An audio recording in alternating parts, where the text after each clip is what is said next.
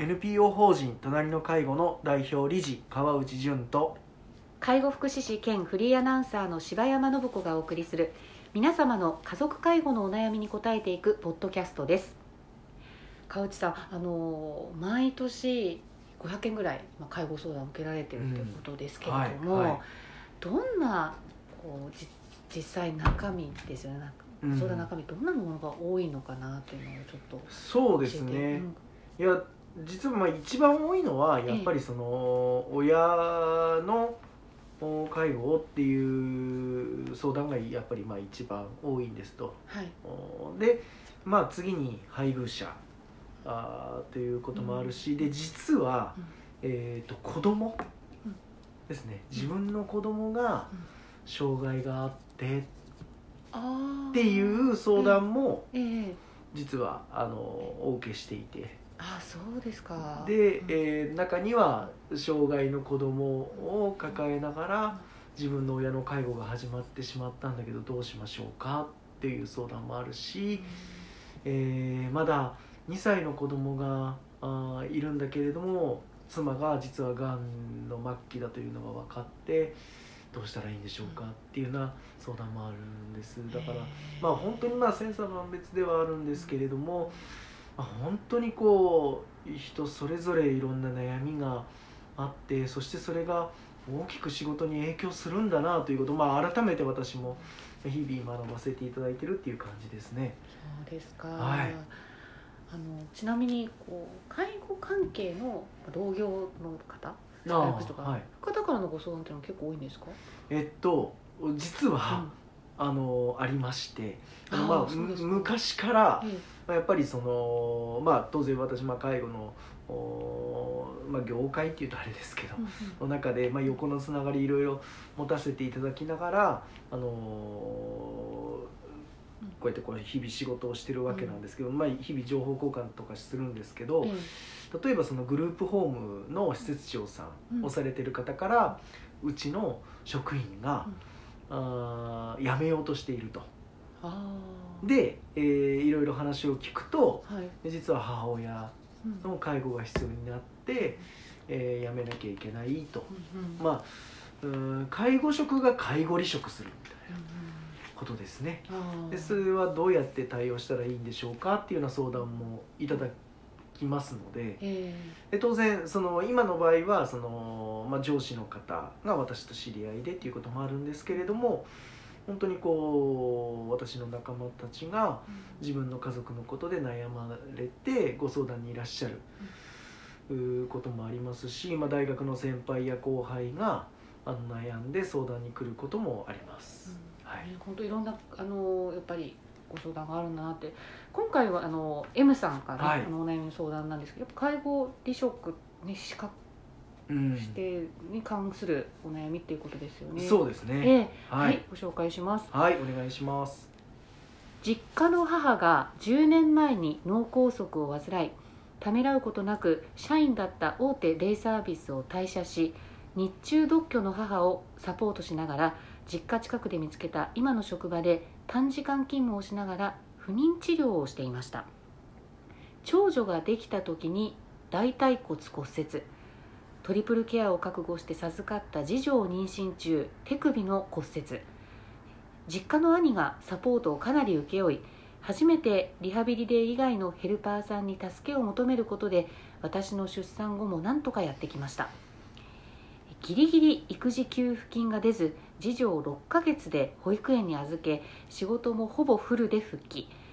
職場環境を改善しようと1年弱奮闘してきましたが愚痴を毎日こぼす自分も嫌。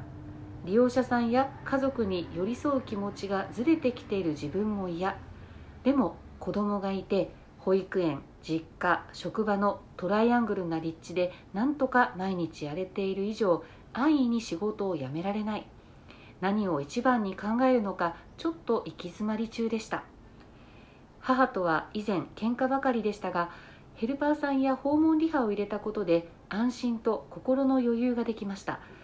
でも兄は金額的な問題も考えているようです。自分が介護従事者でも家族と仕事はこんなに違う。いや介護士だからこそ家族にこんなことを言ってると落ち込んだり毎日バタバタな中で子供へもイライラしたり何かここら辺で立ち止まるべきなんじゃないかと自問自答の毎日です。意味ある山だと信じて。今はいろいろな方に出会いながら自分の道が見えてくればと信じています。長文失礼いたしました。ということです。本当にいろいろなことが目まぐるしく起きてネームさんも大変な日々でトリプルケアということでねですね。ネームさんの場合は。はい。いやーあのまあ、さっき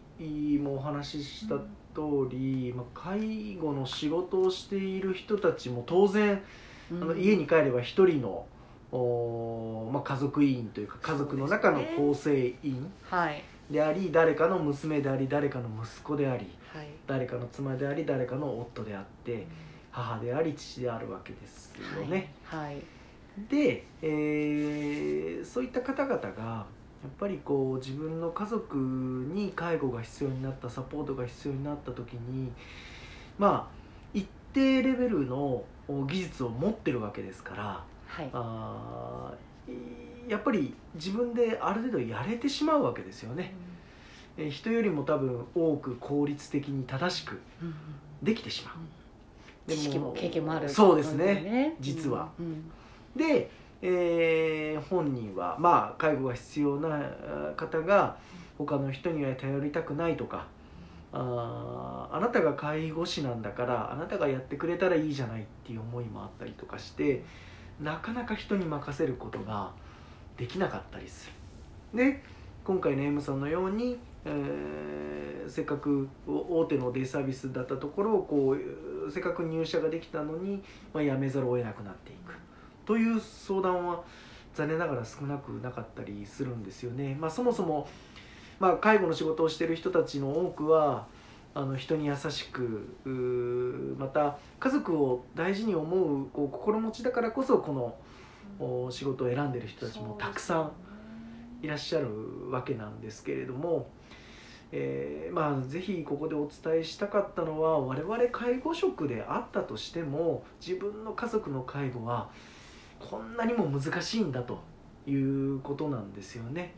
えーなぜ難しいのかというと元気だった時のその人を知ってしまってるがゆえに冷静に客観的に介護に関わることができなくなってしまうから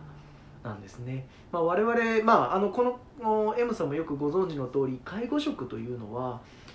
えー顔で笑ってはいながらこの方は本当はもっといろんなことができるんじゃないかとかもしくは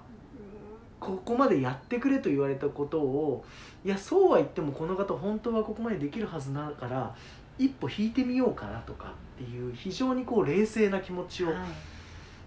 持っていたりするわけですね、えーワームハートでありクールヘッドでありなさいというふうに教えられたりするわけなんですけれども、はい。でもそれがあー家族に対してはどうしてもできなくなるわけですと。で一旦やれてるように見えるんだけどやっぱりできなくなってしまって、まあ、ついつい、まあ、やりすぎの介護になってしまう。えーでそうすると、うん、ここにも書いてある通り本来利用者さんにはできているう仕事としてはできていることを自分の親には何でできないんだろうって悩んでしまったりするわけなんですよね。いやできなくていいんですよね。それはなぜかというとあなたは介家族の前では介護士ではなくて良いんですよね。うんなのでそこはぜひあの知っておいていただけるといいかなとでまああの介護士以外の方々にはぜひ、えーあ本職の方でも家族の介護ってこんなに難しいんだなっていうことをここでまたぜひ知ってほしいし、まあ、介護職をされてる方々においてはいや自分の家族の介護はやっぱり、えー仕事とは全く違うんだなっていうことを改めて知っておいていただけるとありがたいなとは思います。うんので私の相談の中でもよくあの我々介護職であっても家族の介護は難しいんですと、まあ、実は私があの介護の学校に行った時に習ったのがあなたたちは自分で技術を身につけて自分の家族を自ら介護しようと思うかもしれないけどそれはやってはならないと。教わったんですね。でそう教わった時にうん。最初に私はびっくりしてうん。そんなわけないだろうと。いやいや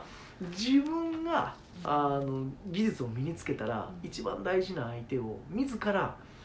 介護してあげるのが親孝行家族孝行なんじゃないかって思ってたんですけど意外と学校入るきっかけもそういう方も多かったり多いですよね。その親の介護をね、あのまあ、身につけたくてなんか必要になるかもしれないからとかそうですね。そんな感じでこう学ぶきっかけになってる人、意外と多いんですよね。そうですね。おじいちゃんおばあちゃんがうん。老人ホームでよくしてもらったからとか、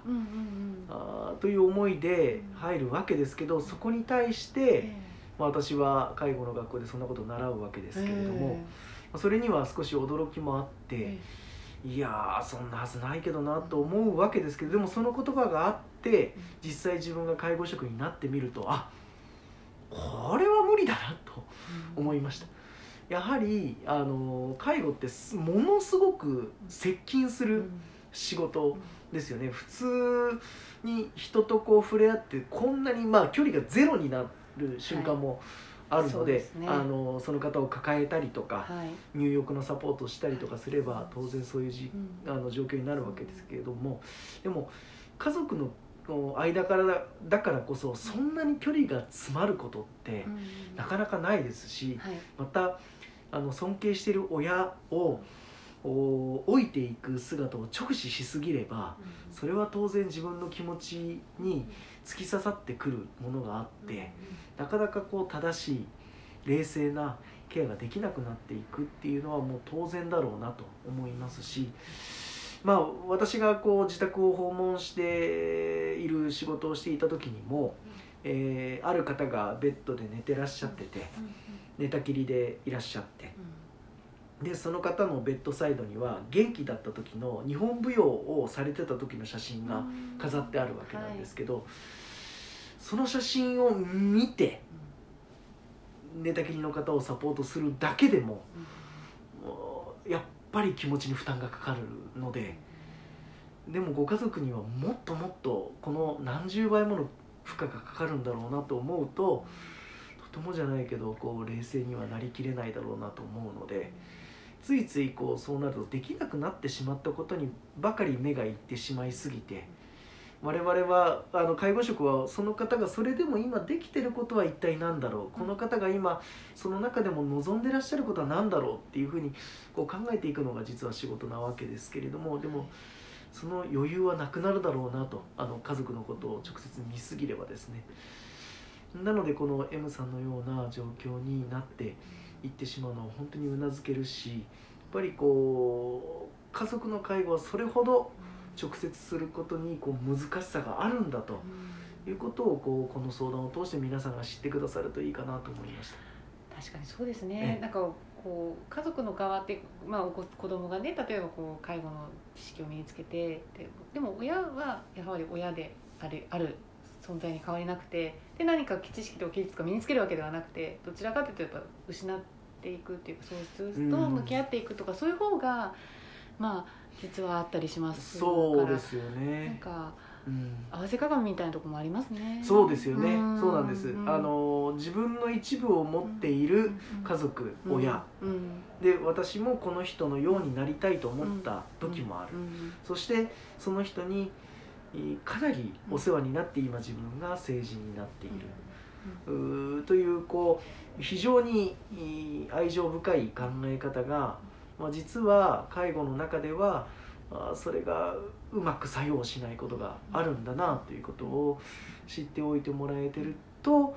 いい距離の取り方ができるんじゃないかなと思っていて。で今あの柴山さんがおっしゃってくださった通りやっぱりこ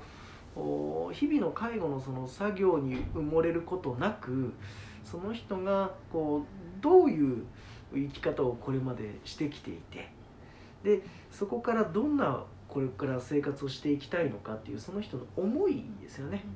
のところにこういろんなプロの方々とお触れ合いながら助けてもらいながらこう少しずつ迫っていけるといいのかなとは思うんですけどその思いにこう向き合うことがこうどうしても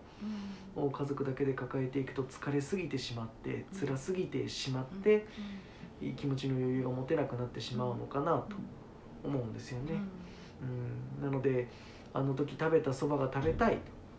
というふうにご本人がおっしゃってもそんな余裕は今ないじゃないっていう気持ちについなってしまうということなんですよね。その方は別にこうおむつ交換をしてもらうために生きてるわけでもないし誰かにお風呂に入れてもらうために生きてるわけでは実はないのでそのことをこう一歩下がってもらえたら誰でも納得はできるんですけどでもだんだんだんだん積み重なっていくその日々の中でだんだん自分が辛くなっていって余裕がなくなってっていう。毎日の中でこう目標を見失っていくっていう状況にこう我々介護職であっても当然一般の方ならばなおさらですねなってしまうんだろうなと思うので余裕のあるうちから何の問題もない時からいろんな人を頼れるといいんじゃないかなと思いました、うん、ね。M さんも書いてくださって意味ある山だと信じてってね、うん、書いてくださってきっとこういい、ね、景色が見れるんじゃないかってそうですね、うん、その山をこう笑顔で登れるといいですよね、うん、そうですよね。笑顔で、ね、そうですね、うん、みんなでしかも一人でなくて、みんなで一緒に笑顔でその山を登りきってもらえるといいかなと。きっといい景色が見えるんじゃないかなと思います。